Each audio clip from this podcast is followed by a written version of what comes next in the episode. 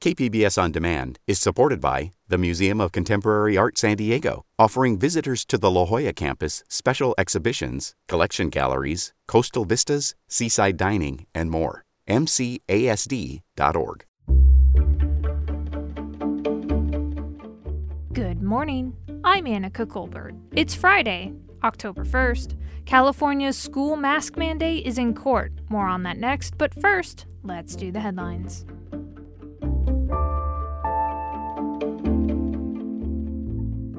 Sharp Healthcare is breaking ground on a new Prebys Innovation and Education Center in Kearny Mesa that officials say will benefit the entire region. The facility is expected to be done in about a year and a half. It'll serve as a hub for future projects at Sharp Healthcare. Chief Operating Officer Brett McClain says the site will raise the bar for healthcare in San Diego. The facility will have a simulation center and a technology lab for research and demonstrations. The city of Encinitas and the San Dieguito Water District are offering their employees a big incentive to get the COVID 19 vaccine. It's $2,500 for frontline workers and $2,000 for other employees. Encinitas Mayor Catherine Blakespear says this incentive is also to recognize the staff's hard work over the pandemic. You know, we had to keep essential workers working in order to have our workforce function as a city. And so we also rec- so we recognize the value of that work. We also want our public employees to be protecting the public's health. So we want our employees to be vaccinated. Employees must submit proof of vaccination by October 7th to be eligible for the wellness incentive. San Diego weather watchers are expecting fall to end up much like summer, much hotter than normal. San Diego now has about 12 and a half more days of the above normal temperatures per year since the 1970s. National Weather Service meteorologist Alex Tardy says hotter years usually mean drought, but not always. From KPBS, you're listening to San Diego News Now. Stay with me for more of the local news you need. KPBS On Demand is supported by Under the Sun Foundation, presenting the Candlewood Arts Festival in Borrego Springs, featuring temporary public art projects that engage community and place. March 23rd. More at candlewoodartsfestival.org.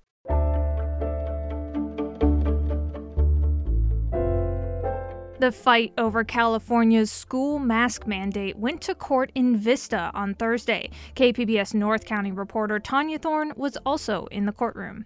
The mask mandate in schools remains in place. Judge Cynthia Freeland denied the request for a restraining order on student mask mandates. Here we are, September 30th. School has started. Kids have been in school with masks, and the protocols have been in place. And so I am not seeing an emergency today that would warrant issuing a temporary restraining order. The lawsuit was filed against the state and Governor Gavin Newsom by Let Them Breathe and reopen California schools. The groups claim masking, testing, and quarantine protocols in schools are not supported by science and are doing more harm than good. Sharon McKeeman is the founder of Let Them Breathe. We knew that it might be difficult to get that emergency temporary restraining order, uh, but we, you know, obviously our kids are suffering behind these masks. We want this to happen as quickly as possible, but I am thankful that we are going to be having that full hearing at the start of November. A full hearing is scheduled for November 8th. Judge Freeland says this extension will allow both parties to review and submit their supporting arguments.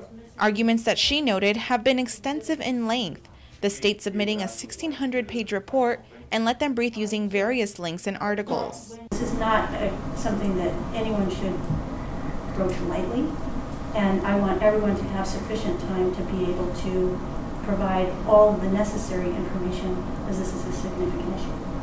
The governor's office says it's pleased with the ruling. In a written statement, it said its guidance is firmly grounded in science and noted recent studies confirm that schools with universal masking requirements are much less likely to experience outbreaks, confirming that masking is a critical strategy to keep students safe and schools open.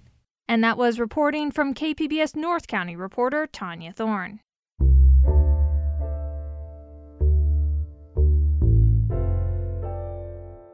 The investigation is now complete into a disturbing video captured at Valhalla High School last month. The video went viral on social media and appeared to show a white campus supervisor putting his knee to the neck of a black student he was trying to restrain. KPBS education reporter MG Perez tells us the final report makes clear what happened on campus and who is responsible. As a district, we own what's in this report. Teresa Kemper is the Grossmont Union High School District Superintendent, taking responsibility for what happened here on the campus of Valhalla High School just a month ago.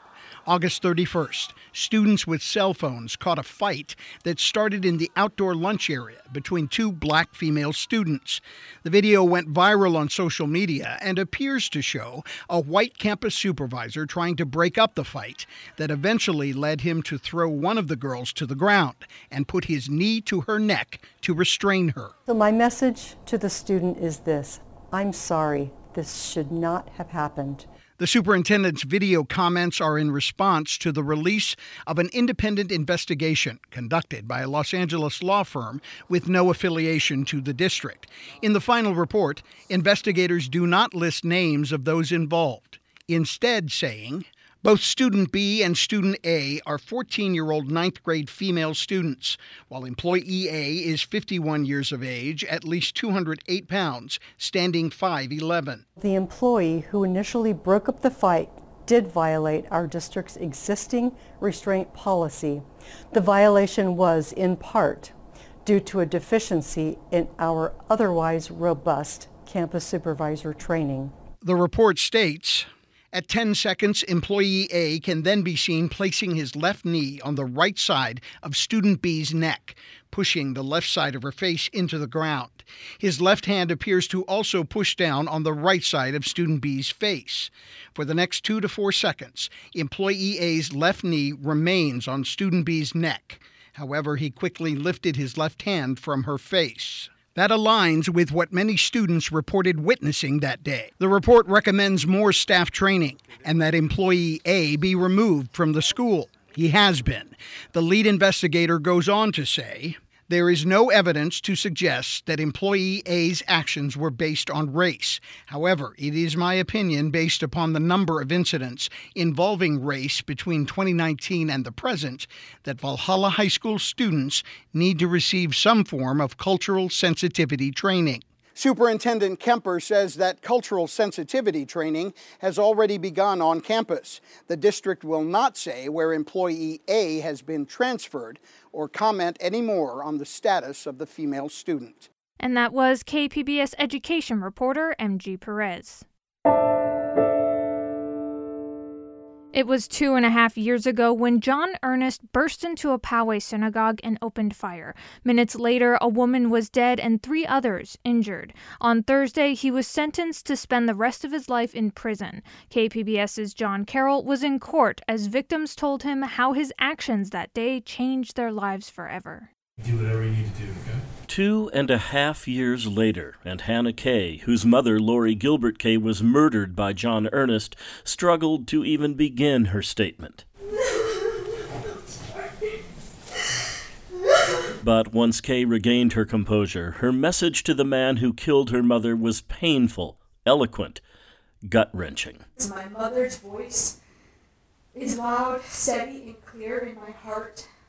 And because she cannot tell the world what she experienced the day she was murdered for being a Jew, I will do so for her. The voice of my mother is reclaimed within my own. John Earnest, your bullets will not wreck through my body today as they did my mother's. She is here. She is alive within my words. It was April 27th, 2019. 54 people were inside the Chabad of Poway for a Sabbath service when Earnest drove up armed with an assault rifle. Once he was inside, he opened fire. Lori Gilbert Kaye died where she fell in the entrance hall. The synagogue's founding rabbi, along with an eight year old girl and her uncle, were all injured. One of the worshippers was an off duty Border Patrol agent who fired back at Earnest. He and another man rushed to stop him, but by that time his gun had jammed. They chased him out of the synagogue. Earnest sped off, but minutes later he called police, told him what he'd just done, and waited for them to arrest him. In our 32 years of marriage, she never gave me a bad word. Dr. Howard Kaye spoke of what a wonderful person his wife was, how she focused tirelessly on helping others. Even after her death, we would get thank you notes kept coming in because what Lori used to do is she used to give checks to people to give to charities when she traveled. Lori Gilbert Kaye's sister, Randy Grossman, noted the presence of good next to evil in the courtroom as she described in her way what happened that April day of 2019. This monster hunted down and murdered my sister Lori, wounding three others, including a little girl. A little girl. And why? Why? What did they ever do to him? He hated Jews, so he decided to kill Jews. And that was reporting from KPBS's John Carroll.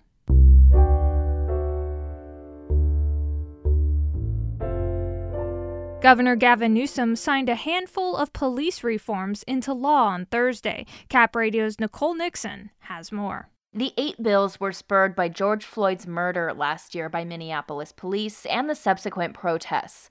One of them is Senate Bill 2, which allows the state to decertify cops found guilty of certain crimes or misconduct. It's meant to stop them from bouncing between departments. It was authored by Democratic Senator Steven Bradford. This bill is not just about holding bad officers accountable for their misconduct, it's also about rebuilding trust between our communities and law enforcement. California is one of just four states that until now didn't have a decertification process. The governor also signed laws to ban certain chokeholds and raise the minimum age to be a police officer. The ceremony took place at a park in Gardena, where a 25 year old named Kenneth Ross Jr. was shot and killed by police in 2018. His mother, Fouzia Almarou, was at the bill signing. No family deserves this.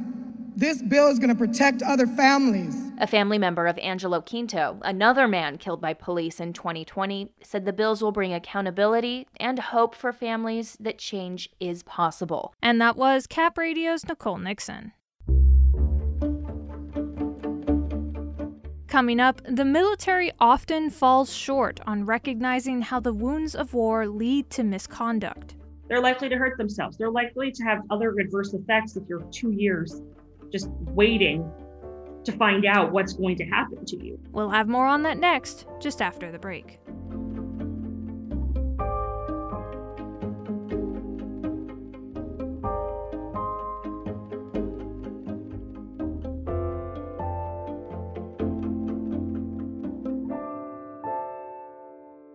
KPBS On Demand is supported by the University of San Diego, offering professional and continuing education courses in the areas of business, education, healthcare, and engineering. For enrollment opportunities, visit pce.sandiego.edu.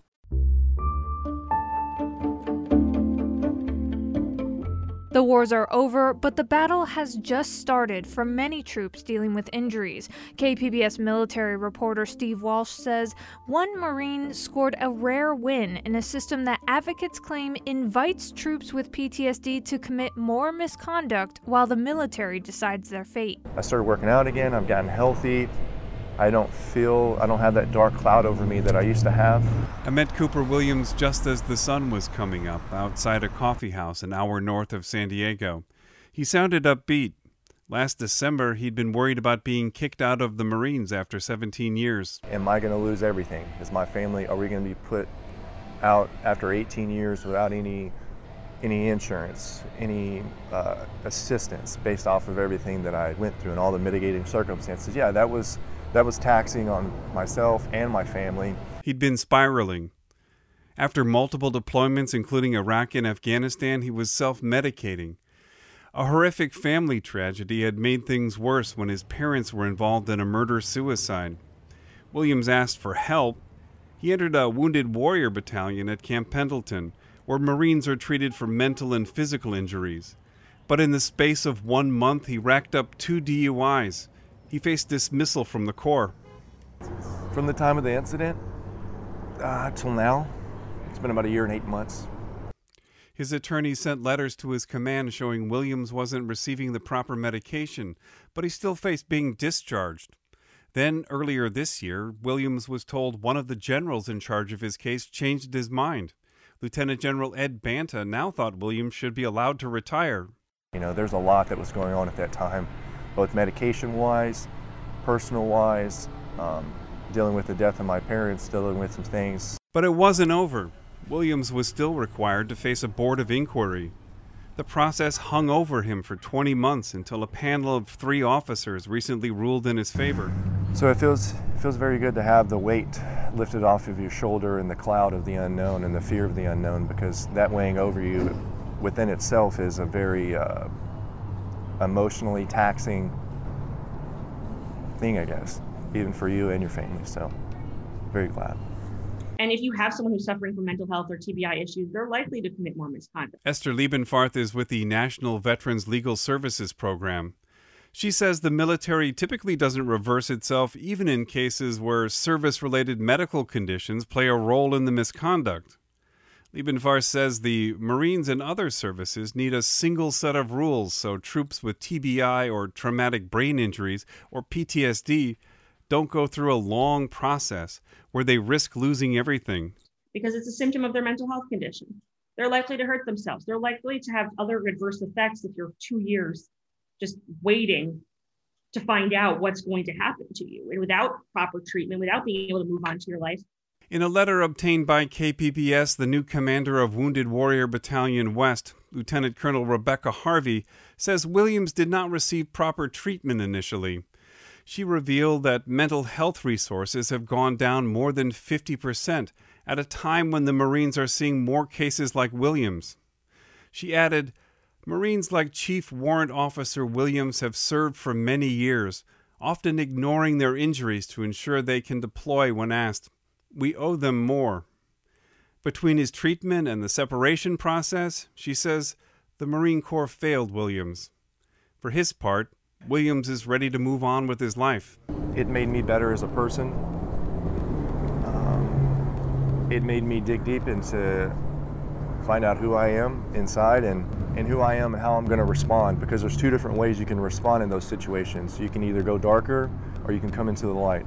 And that reporting from KPBS military reporter Steve Walsh. This story was produced by the American Homefront Project, a public media collaboration that reports on American military life and veterans. Funding comes from the Corporation for Public Broadcasting.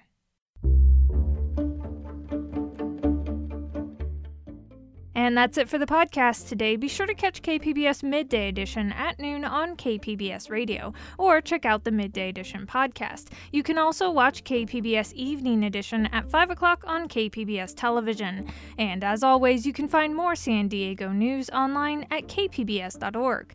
I'm Anica Colbert. Thanks for listening, and have a wonderful weekend.